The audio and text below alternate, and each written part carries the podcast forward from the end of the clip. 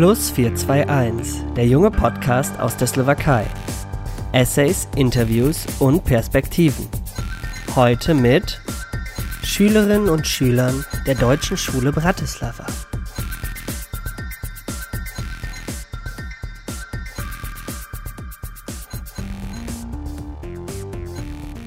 Hallo alle zusammen. Ich weiß nicht genau, wann ihr diesen Podcast hört, aber ich wünsche euch ein, ein paar schön verbrachte Minuten mit uns. In der ersten Folge der ersten Staffel der Deutschen Schule Bratislava wollen wir uns mit einem sehr aktuellen Thema beschäftigen, und zwar dem Homeschooling. Vielleicht seid ihr auch als Schüler oder Elternteil oder gar als Lehrer betroffen. Aber auf jeden Fall habt ihr es mitbekommen. Hat das digitale Lernen auch eine Chance in der Zukunft? Und wird die Schule je wieder so sein wie zuvor? Und wollen die Schüler noch in die Schule zurück? Wir verraten euch unsere Top-Vor- und Nachteile und unsere Meinung zu diesen und weiteren Fragen. Wir sind drei Schülerinnen der neunten Klasse an der Deutschen Schule Bratislava. Mein Name ist Christina und an meiner Seite befinden sich schon meine Mitschülerinnen Emma und Vicky. Hi!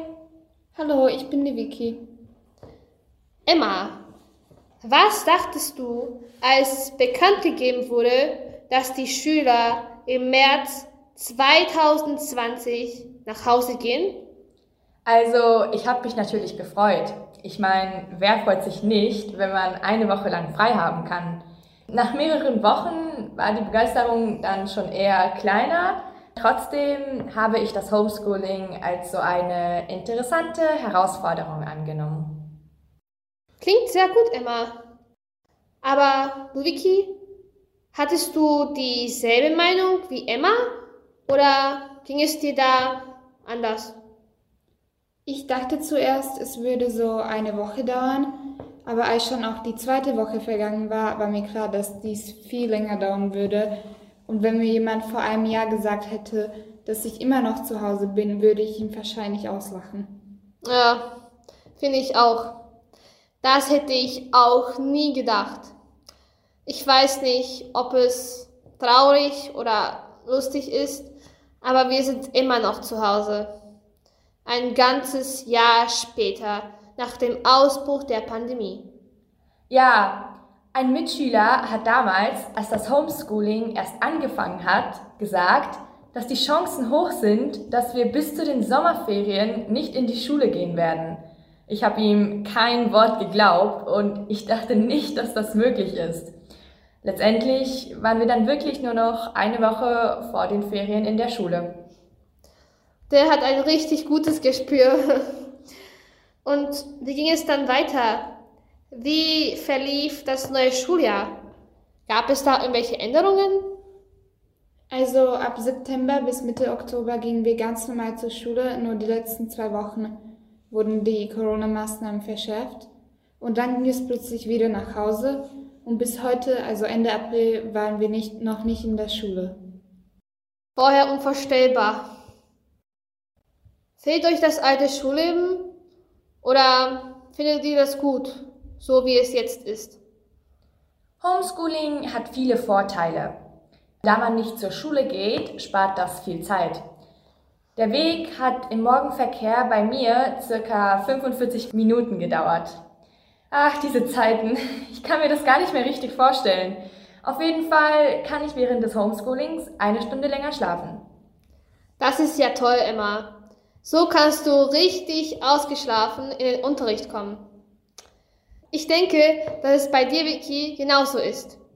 Aber wie findest du eigentlich den Distanzunterricht? Wurde es für dich zur Normalität? Also am Anfang nahm ich sehr viele Unterschiede wahr, zum Beispiel genauso wie bei Emma, dass ich jetzt nicht zur Schule fahren muss und die Zeit anders nutzen kann. Doch jetzt wurde es bei mir zum normalen Alltag. Ja, irgendwie ist der Alltag jetzt schon immer gleich. Also man steht auf und dann geht man an den Computer Man nimmt an Online-Stunden teil und am Nachmittag macht man seine Aufgaben und dann geht man schlafen und es ist jeden Tag dasselbe, wie so eine endlose Tagesschleife und jeder Tag ist gleich und langsam nervt das. Ja, das glaube ich dir, Emma. Bei mir ist es nämlich genauso. Aber Emma, was machst du eigentlich, wenn du eine Abwechslung brauchst? Gehst du zum Beispiel spazieren, spielst du Karten oder rufst du deine Freunde an? Wie sieht es mit deinen Hobbys aus, die du noch vor Corona hattest? Ich versuche, jeden Tag nach draußen spazieren zu gehen, obwohl ich nicht immer dafür Zeit finde.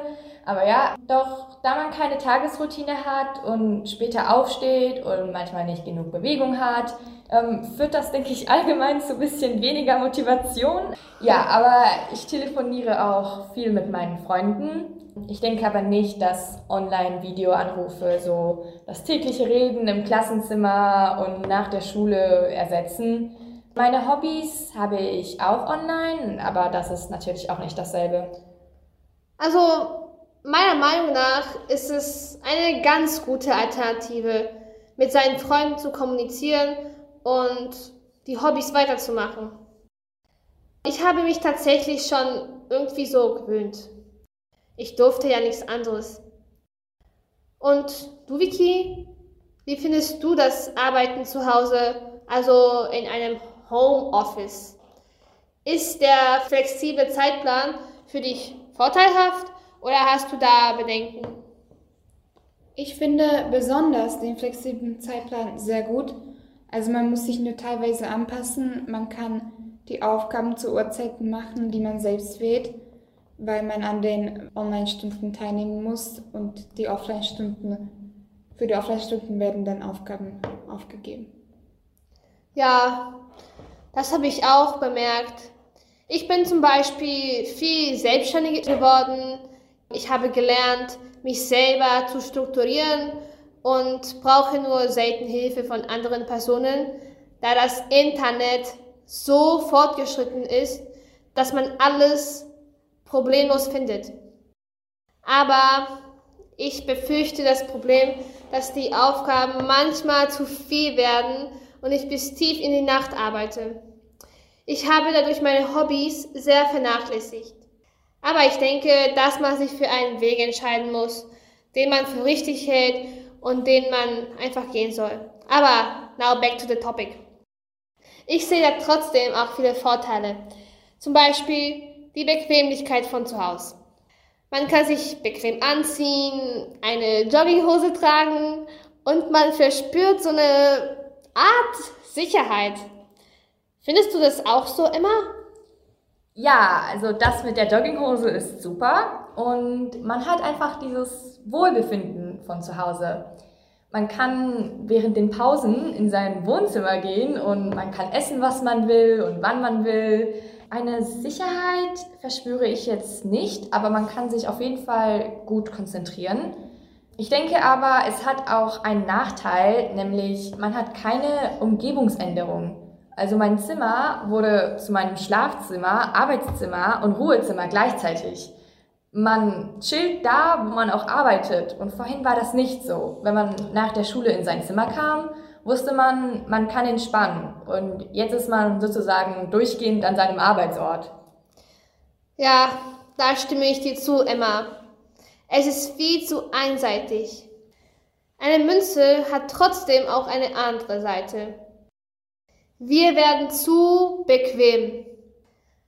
Man hat dann noch nach so einer langen Zeit keine Lust, sich wieder normal anzuziehen, oder? Bestimmt habt ihr den Spruch von Karl Lagerfeld gehört. Wer eine Jogginghose trägt, hat die Kontrolle über sein Leben verloren. Denkst du, Vicky, dass zukünftig die Jogginghose eine Chance hat, zum Alltagsoutfit zu werden? Um, ich denke, nein, dass sie keine Chance hat, weil sie für mich einfach zu unseriös aussieht.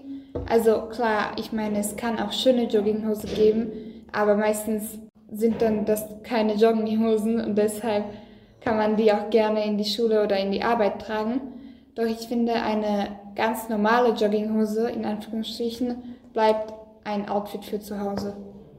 Ja, Vicky, klingt schon mal gut. By the way, kann ich mir vorstellen, dass es der ganzen Generation Z so geht.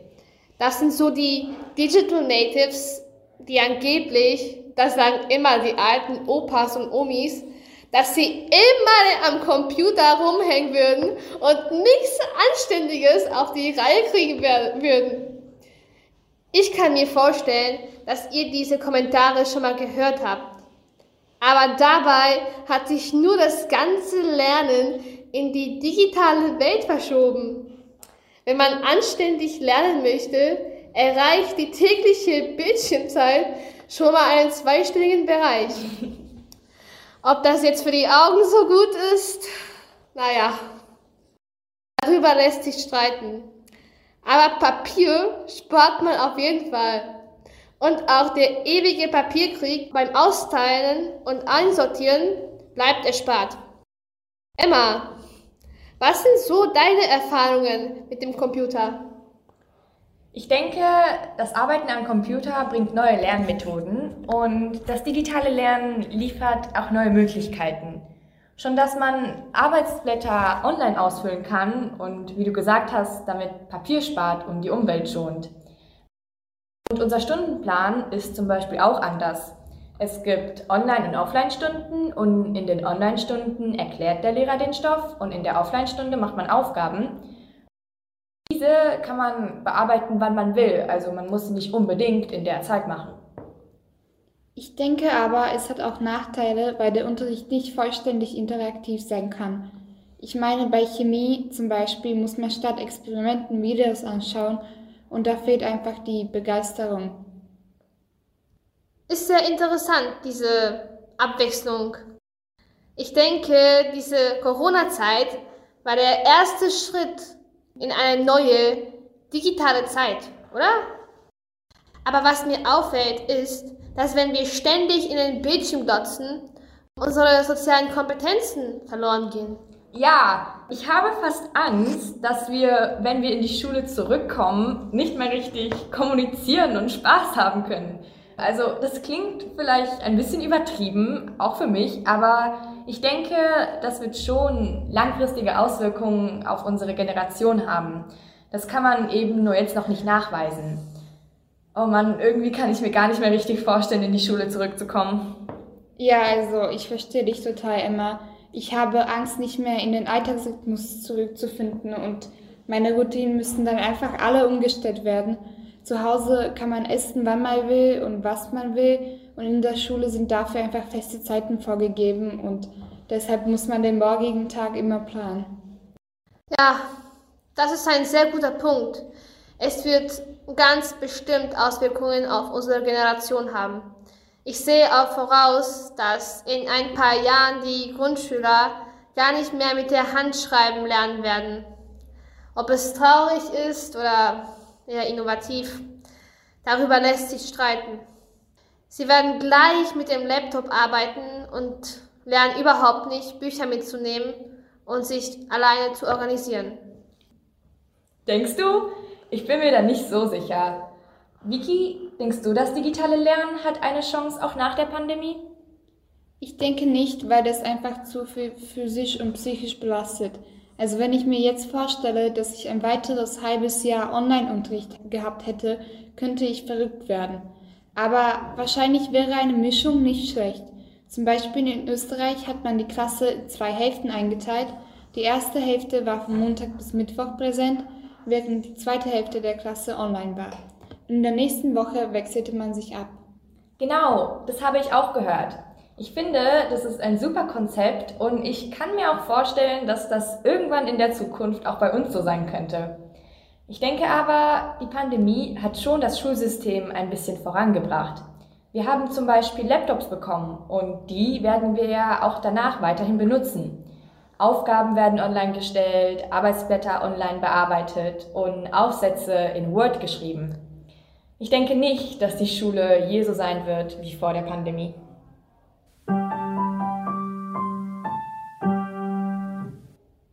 Mittlerweile sind wir wieder in der Schule.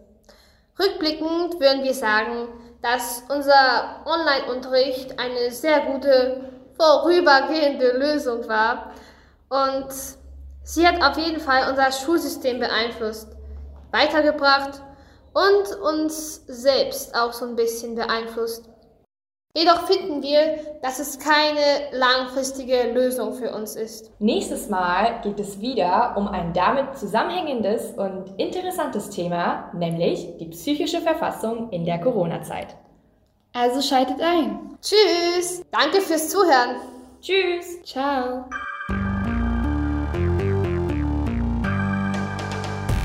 Wie immer bedankt sich das Karpatenblatt ganz herzlich für die Zusendung und für alle Zuhörerinnen und Zuhörer. Wir sehen uns beim nächsten Mal.